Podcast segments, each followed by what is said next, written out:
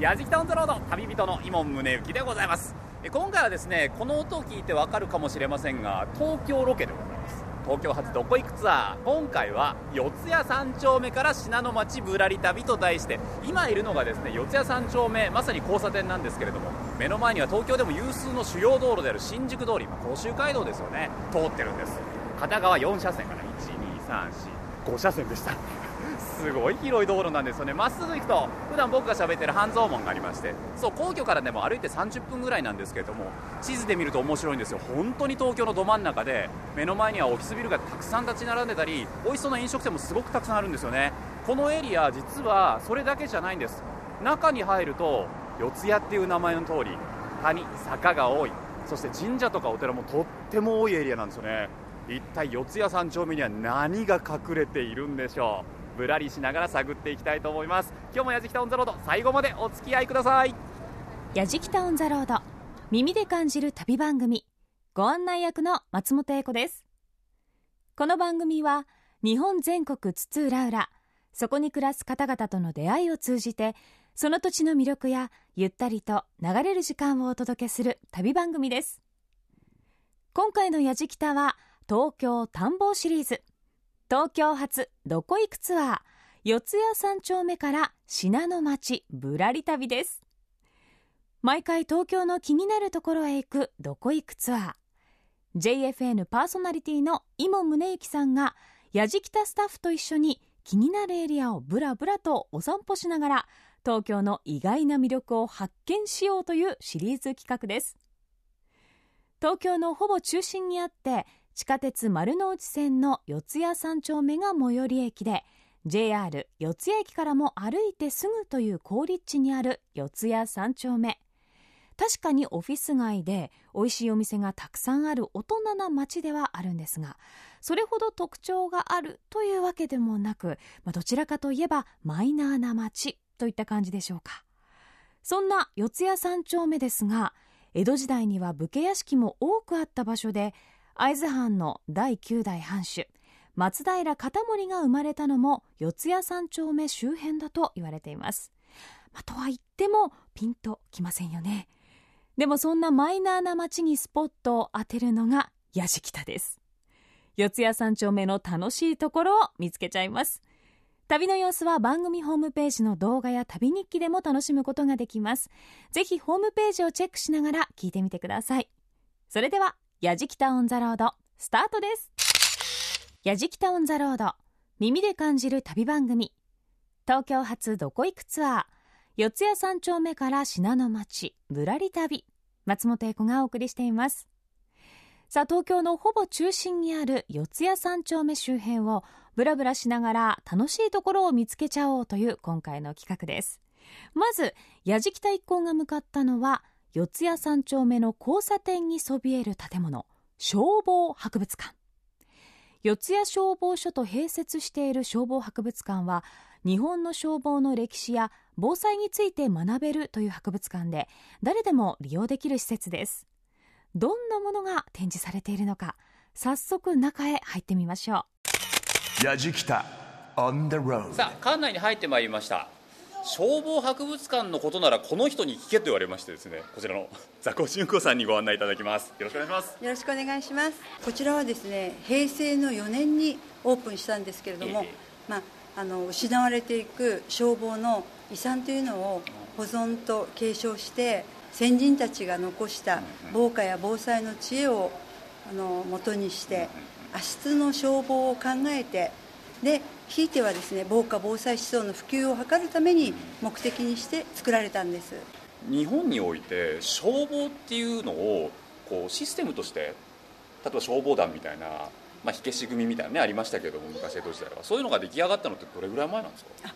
一番古くはですね、えー火消しの組織が始まったのは江戸時代なんです、はい、やっぱ江戸時代なんだ。はい。で江戸時代にまず武家の火消しから始まったんですね。武家の火消しってのはどういうことですか？大名の家屋敷を守る大名火消しという組織が始まったんです、はいはいはい、まあ、言ってみれば大名家の家を守るわけなので自衛消防隊のような役割を担っていると言えます。でその後、えー、常備消しといって、まあ、定める火消しって書くんですけれども、はい、あの江戸城を守るえー消防を専門にしているそれを職業としている組織ができました。そこからこう町人の家を守ったりとかする？えその後ですね、はい。えー、と町火消しというのが最後にできるんですはいね、はい、江戸時代はね火事が本当に命取りというか町全体がねなくなってしまうほどの火災っていうのがありましたもんね、そうですね、うん。後で5階にそのジオラマなども作ってますのでご案内したいと思います。実はですね我々今10階にいるんですよ。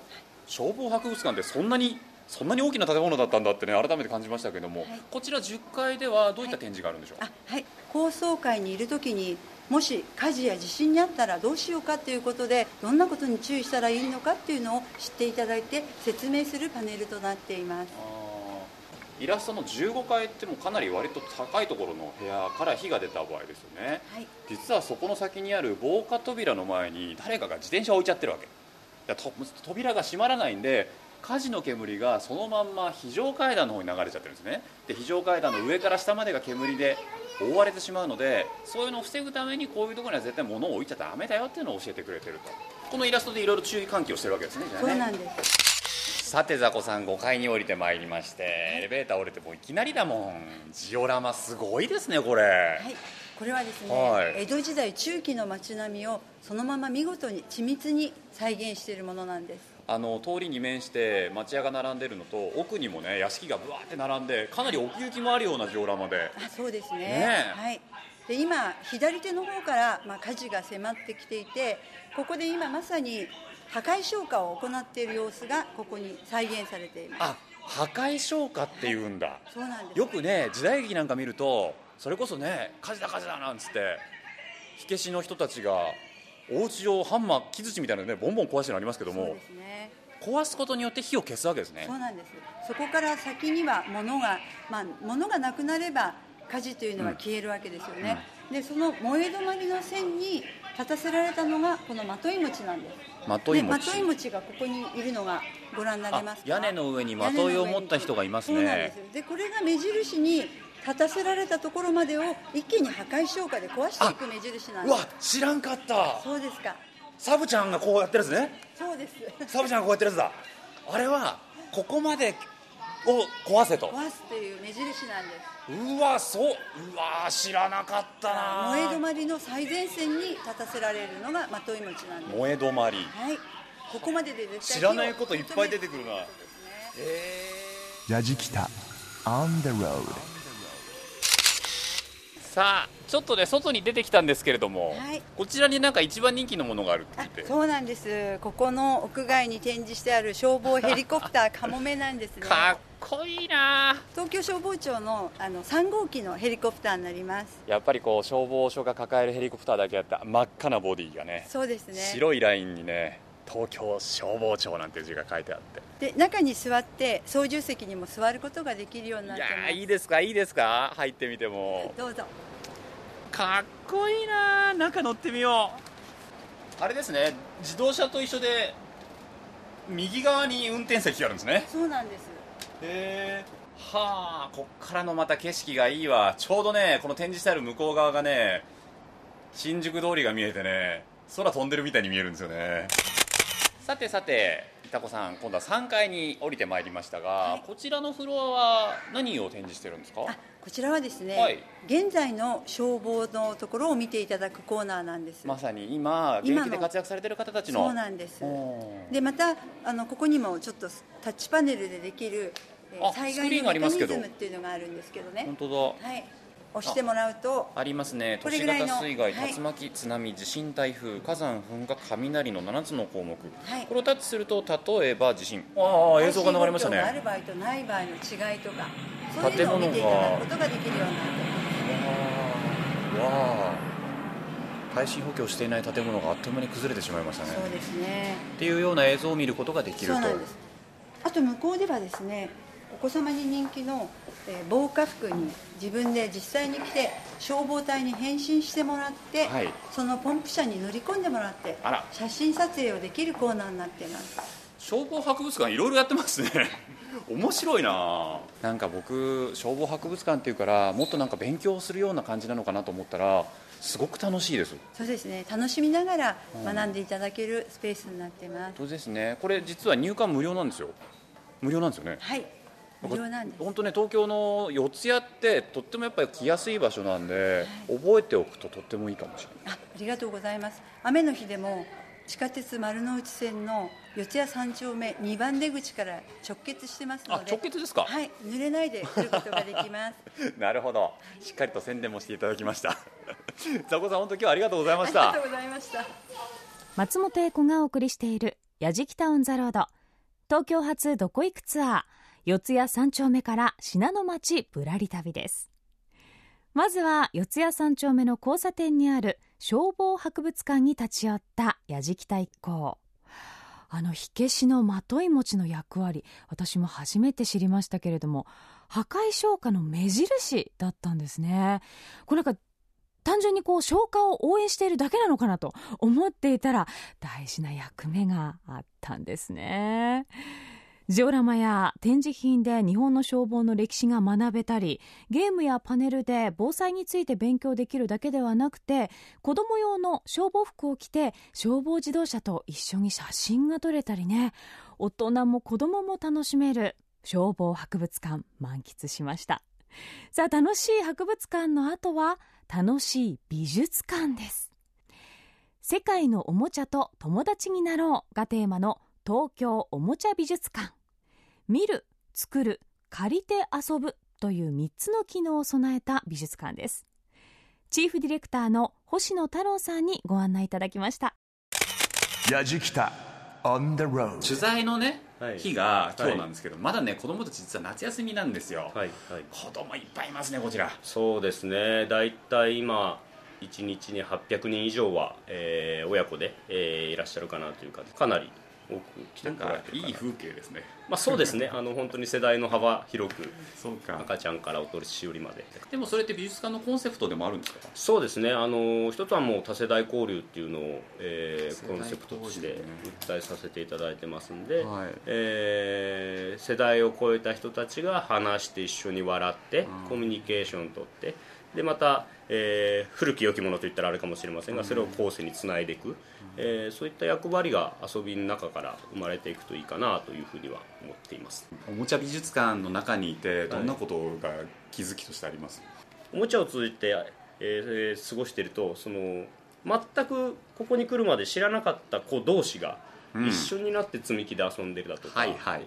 一緒になって話をしてるだとかそういうのを見るときに本当にああ遊びとかおもちゃって力があるなコミュニケーションを生み出す力あるななんていうのは思ったりはします。おもちゃ美術館って本当いい場所ですね。そうですね。ありがたいですねまた大人の方はですね。あの旧校舎を利用して作ってるんですけども、はい。廃校利用して施設なので学校のデザイン自体にも結構こうノスタルジックな そうそう。あの気持ちになっていただけるというか。リスナーの皆さんねこちらと東京おもちゃ美術館っていう名前なんですけどももともとは四谷第四小学校っていうね。小学校を廃校利用して作られた美術館なんですよね。だからいわゆる教室に展示物があるっていう感じ。今あのその四谷第四小学校の全11教室はい。をおもちゃ美術館として、えー、と使わせていただいててその11教室がそれぞれ、えー違う役割を持っているというか各部屋によってコンセプトの違いを、えー示させていただきながら体験していただいているという感じですね。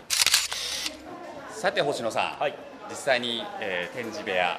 お部屋に来ました。子供たち遊んでますけどここは何の部屋ですか、えー、とここはグッドトイ展示室というお部屋でして、はい。えー、と東京おもちゃ美術館を運営する NPO 法人日本グッドトイ委員会、えーが、えー認定しているグッドトイを展示しているお部屋。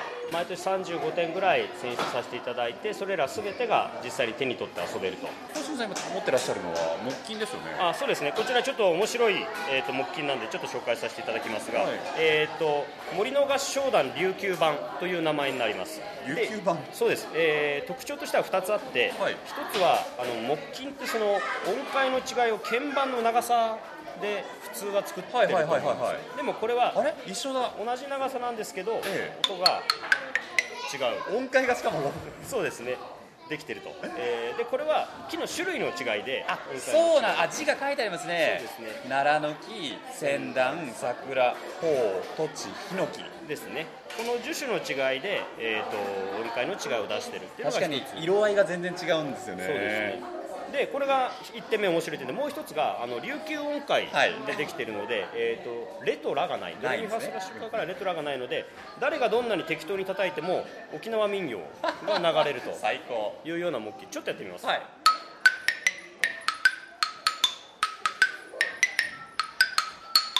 っていう感じでなんとなく沖縄民いい音。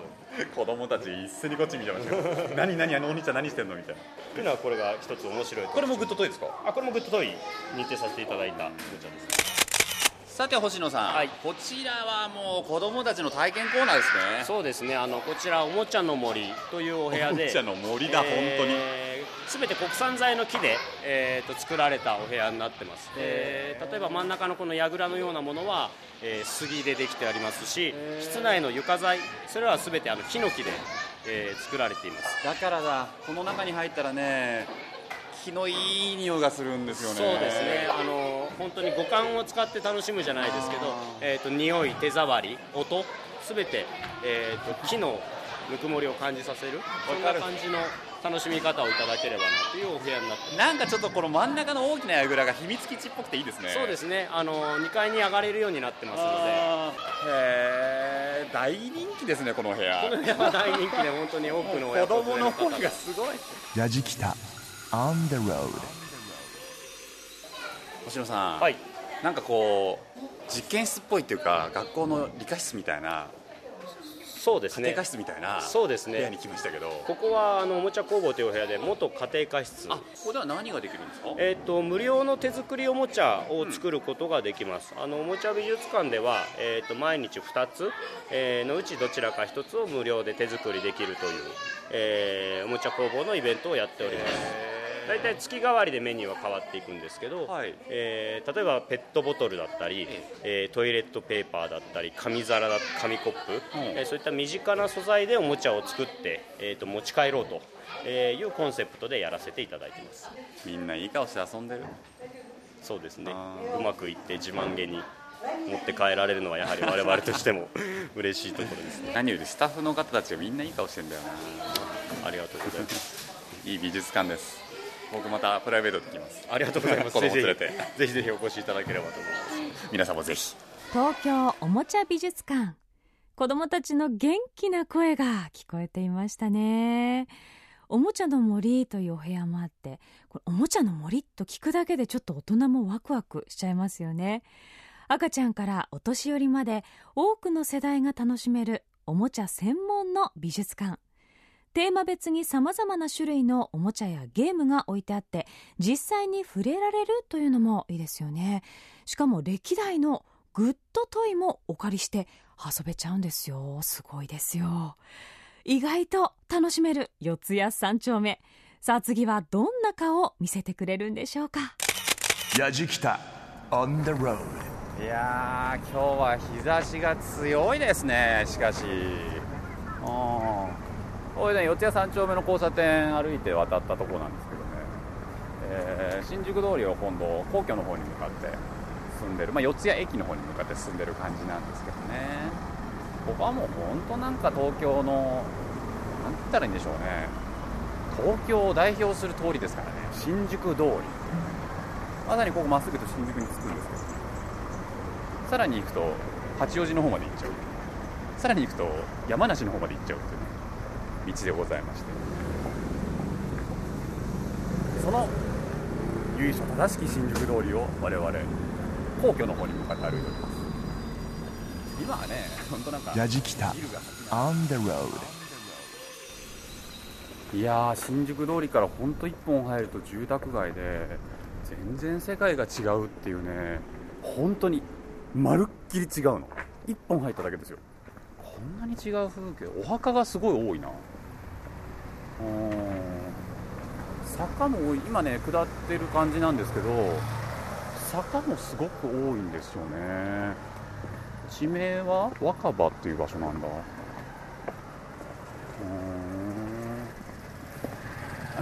ーん。右も左もお寺だ。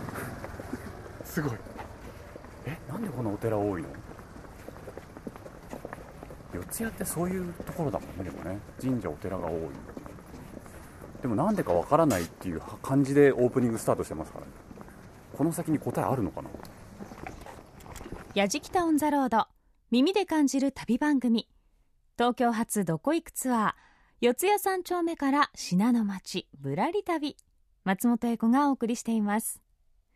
東京のほぼ中心にある四谷三丁目周辺をブラブラしながら楽しいところを見つけちゃおうという今回の企画。消防博物館に東京おもちゃ美術館。親子で楽しめる施設を巡った後は路地裏散歩です。坂道にお寺。表通りにはない表情を見せてくれる四谷三丁目界隈。大通りから一本裏の道に入ると表情が変わるのも街歩きの楽しみですよね。でも目的もなく歩いているわけではありません。イモンさんが大好きなあの小説の登場人物が眠るお寺へと向かいました。やじきた on the road さあではここで開業寺のご住職の星光堂さんにお話を伺います。星さんよろしくお願いいたします、はい、よろしくどうぞお願いします。あのまず開業寺はいつ頃創建されたお寺なんですか？えっ、とそうですね、文禄4年っていうんですよ。文禄4年。1595年ですかね。1595年というと江戸幕府が開かれる前ですよ前ねですね。ですから今からようん419年前になるのかな。19年前、はい。まあ、上代目修行案っていう要するに常にお題目を唱えてる修行案として、なんかあの麹町の方へね、はい。あのああ暗室が開かれたのが最初みたいですね。あということははい。開業寺さんもともと麹町の方にあったんですか？そうですね。それがなぜこの四谷のこちらの方に？あの、まあ、結局江戸城の周辺のあれがみんなあの要するに地方大名のあの大名屋敷。屋敷っていうことで、はいあの周辺にあったその麹町周辺にあったえお寺がみんなこの今の現在地の四谷の方へ移転させられたんですよね。外堀のこっち側にね。外の方に。ね。随分強引ですねまあそういうとこが、まあ、なあるんじゃないですかね。多分だからそのぐらいですから今麹町にねえ一軒だけ四谷のちょっと駅の向こうに一軒だけお寺がありますけどもですから麹町にはおそらくお寺とはないと思いますね、ええ。そうだったんですか。一軒だけ残ってるんですねじゃあ。そうですね。あの外堀の内側に一軒だけありますね。外堀のこっち側にそのお寺僕らも歩いてて、まあ、なんせ四谷ってぐらいですから谷が多い坂が多い町なんですけれどもそうもう至る所にお寺があってはい。そういう理由だったんですね。そうですね。だから四谷46か寺今仏教会ってのあるんですけど。46か寺ねですからこの地域だけでそのぐらいお寺の数あるんですよね。46の？46も。えあのリスナーさん四谷ってそんなに広いエリアじゃないですよ。そんなに広いエリアじゃない時に46もお寺があるっていうのはすごいですねこう静かなのが非常にね、もうと都会の真ん中なんだけどあのここにね役所の人がこうその音を測りに来た時に、はい。この開業寺のところの境内で40本だっつってましたね。それってどれぐらい？40本っていうとねあの木の葉がねサラサラ落ちるっていう音が大体20本ぐらいらしいんだよね。静かなところですね。それから夜こうこう通っている靴音までうちの中でこうえて そうなんですか。でも面白い街だな。で面白いなと思ったのはこの開業寺さんの中にあの鬼平犯科帳の長谷川平蔵の供養碑があるっていう。そうですね。ですからまあ大体この長谷川家のねあの、まあ、菩提者になってましたから、ええ。ですからまあ長谷川平蔵がここに葬られるのはまあ別に不思議ではないんですけど、はい。ただあの後の、えー子孫がねもう結局最終的にどこ行ったかっていうのは分かんないんで、えーまあなんていうんですかねこの、まあ、無無縁さんっていうんですかね、ええ。まあ縁のない仏になってしまったんですけどそれで結局そのこの長谷川平蔵っていう人がそのい今のその刑務所のね先駆けをまあ、システムの先駆けを作った人だっていうのであの二足寄せ場でまあ結小石川ですよね。うん。それであそこでまあ京阪無宿門を結局まあ、手技まあ、手技し手技っていうんですけど、ええ。要するに手仕事ですよね、うん。ですからそういうその、まあ、技術を身につけさせてそこでこの得た知工賃をその出所時にあの強制機関としてその渡すという。これなんか世界のなんか初めてらしいですね。えー、すごいですねシステムをね作ったのは長谷川英でそういう面で非常にその功績のある人なんだと。ちょうど平蔵の200回忌の時に、はい。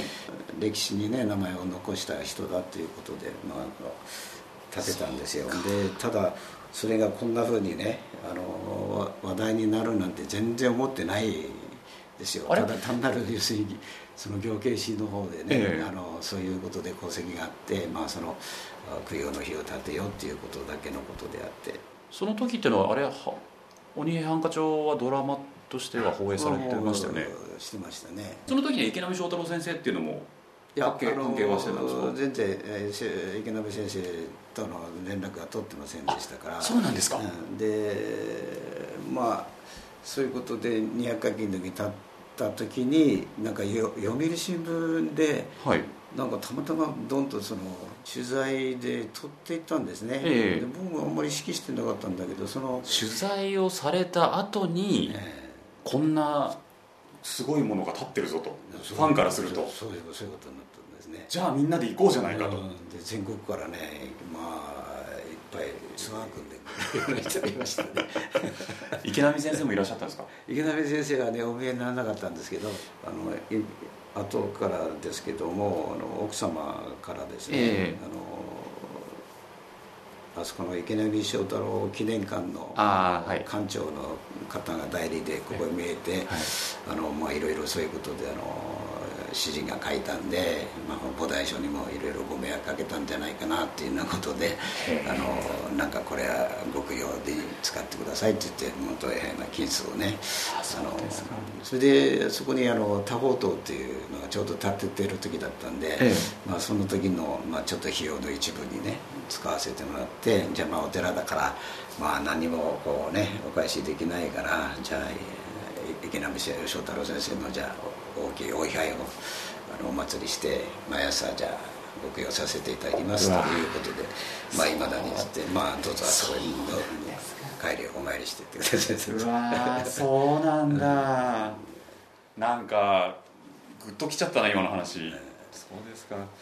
あね、じゃあ僕らもそのお参りはもちろんさせていただきますけれどももちろんね鬼平ファンの方も海行寺さんにねいらっしゃる方多いと思いますので、そうですね。うん、ここに来るなら坂は覚悟してくださいね。間違いないと思いますけどね。いやでも貴重なお話でした本当に。星さんありがとうございました、四谷には46もお寺があるんですね。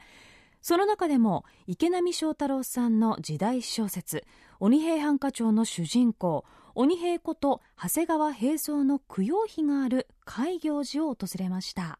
伊門宗行さん戒行寺には長谷川家のお墓があったということで供養碑が建てられたということですがさらに池波さんのご位牌もあるということで鬼平ファンにはたまらないですよね。松本英子がお送りしている「やじきたオン・ザ・ロード」東京発どこ行くツアー四谷三丁目から信濃町ぶらり旅。戒行寺を後にしたやじきた一行は再び表通りへ。近代的なビルが立ち並ぶ景色の中 JR 信濃町駅方面へと向かうとまたしても博物館を発見。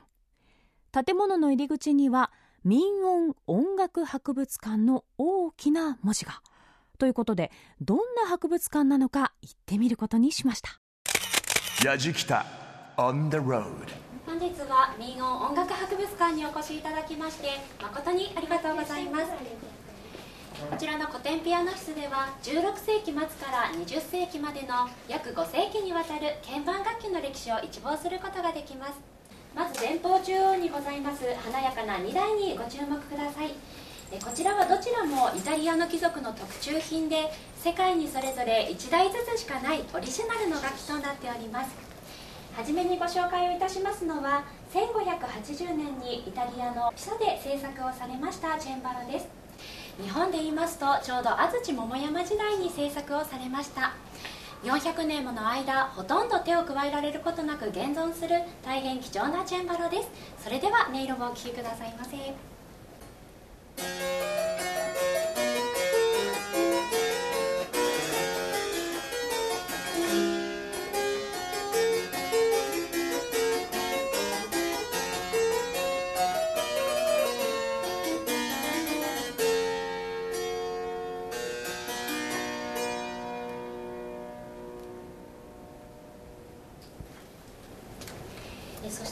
は大作曲家ベートーベンにゆかりのあるピアノでございます。1800年に制作をされたヨハン・フリッツです。ベートーベンの愛弟子の一人でした伯爵令嬢バルバラが所有しておりました。バルバラ城のお宅にベートーベンが通いこちらのピアノを使ってレッスンをしていたそうですのでくまなく探せばどこかにベートーベンの指紋が残っているかもしれません。それではエリーゼのためにで音色をお聴きくださいませ。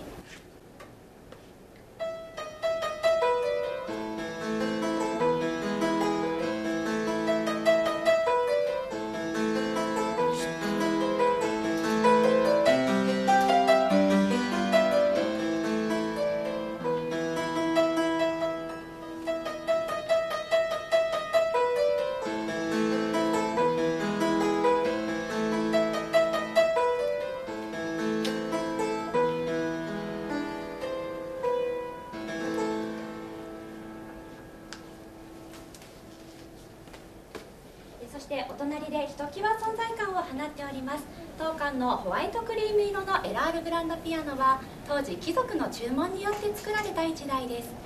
ルイ14世が建てたベルサイユ宮殿と同じ時代様式を用いております。ご覧のように蓋やペダルにまで見事な装飾が施されておりこちらの美しい外観ときらめく音色からピアノの貴婦人と呼ばれております。それではドビュッシーの月の光で音色をお聴きくださいませ。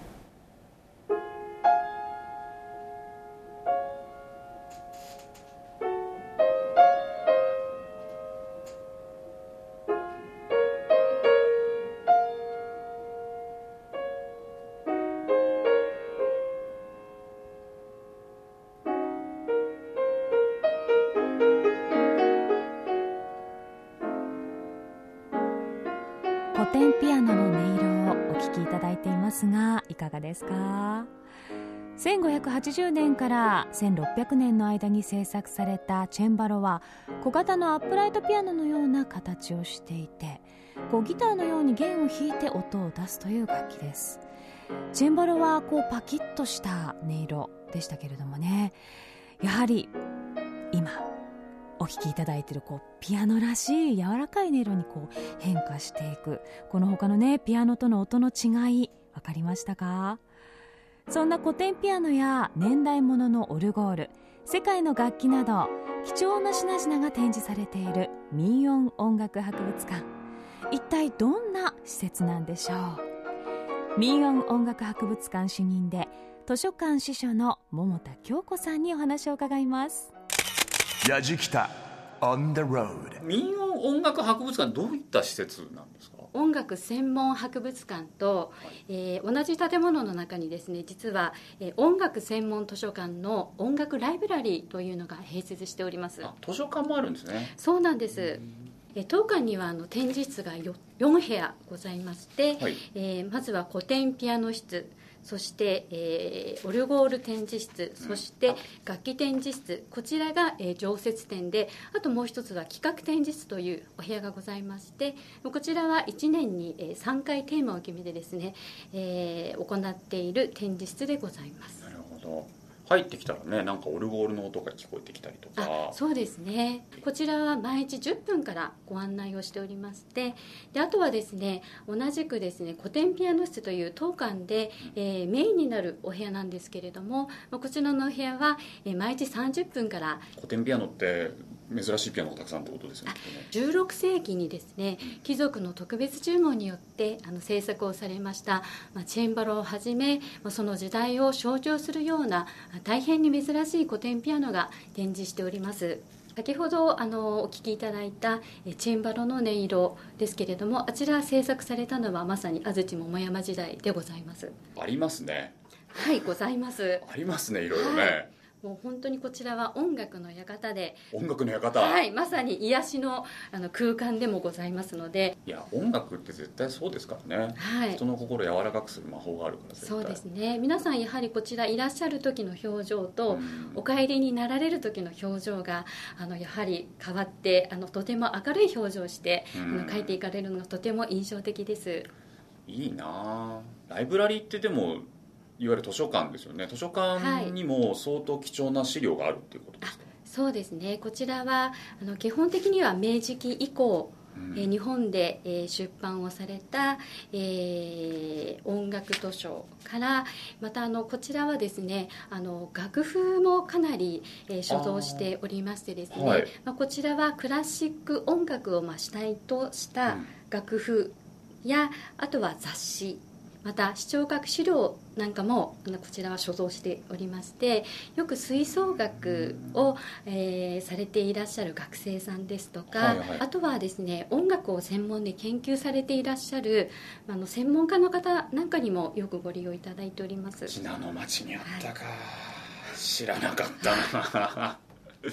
そうですか。でもねなんか貴重な音色に包まれたいと思いますのでねこの後もちょっとね、い、ろいろな音を聞きに行きたいなと思いますけれども。はいこちらあれですか？入館にはどれぐらいのお金がかかったりするんですか？はい。こちらはですねなんと無料でご見学いただくことが。はい。可能です。すごいなあ。信濃町の方に来たらぜひねちょっとはい気になるだけじゃなくて中に入っていただくってはいいうね、、ぜひ素通りされずにですね ぜひ勇気を持ってあの、ね。こちらへ中あのご見学にいた来ていただければなと思っております。いやなんか楽しい話でした。ありがとうございます。モンさんありがとうございました、はいどうもありがとうございました。やじきた On the road 東京発どこ行くツアー四谷三丁目から信濃町ぶらり旅いかがだったでしょうかね。今僕はまさに JR の信濃町の駅の前にいるんですけれどもこの駅前もね本当にまあこちらもね車通りが多いし人通りも多いんですが目の前はね有名な慶應義塾大学病院があったりとかして人が多かったり車が多かったりするエリアなんですけどでも僕らが今回ぶらりしてきたのはすごく閑静な静かな木の葉が落ちる音よりちょっとうるさいぐらいのエリアっていうの。そんなエリアが1本筋入ったところにあるっていうのは信じられなかったですね。あの僕は職場が近いので四谷のエリアっていうのはよく飲みに来たりもするんですけれども全然違う表情を見れたような気がしてまたお散歩するには最適だなと思いました。いろいろなものが混ざり合って東京っていうのができてるんだなっていうのをねすごく体感できるエリアでもあったのがすごく僕の中では今回発見だったな。何より楽しかったな。うん。今回のぶらりは皆さんにもおすすめです。なぜならばアクセスがいいから。いろんな方に遊びに来てほしいなと思いました。というわけで東京発どこ行くツアー四谷三丁目から信濃町ぶらり旅編。またどこ行くツアーやりますんでね。ぜひぜひお付き合いいただければなと思います。旅人は伊門宗行でした。やじきたオンザロード。耳で感じる旅番組。東京発どこ行くツアー四谷三丁目から信濃町ぶらり旅。松本英子がお送りしてきました。さて消防博物館や東京おもちゃ美術館などお子様も喜ぶ場所もあって旅人イモンさんも子供のようにはしゃいでいましたね。46ものお寺があったりとかまた古典ピアノがたくさんある民謡音楽博物館。いやまだまだ面白い場所出会えそうですね。マニアックな街を時々フィーチャーして旅しています。やじきた。このマニアック街シリーズ結構穴場が多いですよ。旅の様子は番組ホームページの動画や旅日記でも楽しむことができます。また放送終了後はポッドキャストでも配信をしていますのでぜひチェックしてみてください。アドレスは www.jfn.jp スラッシュやじきた。やじきたオンザロード。耳で感じる旅番組。ご案内役は松本英子でした。